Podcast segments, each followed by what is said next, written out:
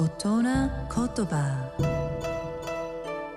日本の歴史と風土が作り上げた美しい言葉の世界。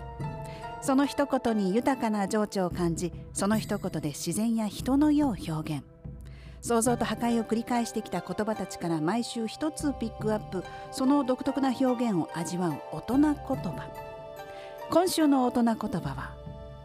日進月歩。日々絶え間なく毎日速いスピードで進化する様進歩する様進歩の度合いが急速であるということを意味します、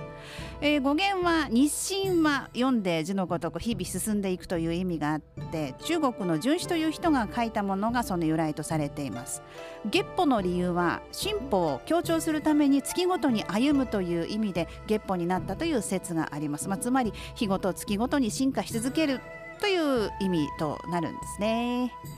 美しい日本語を味わう大人言葉でした。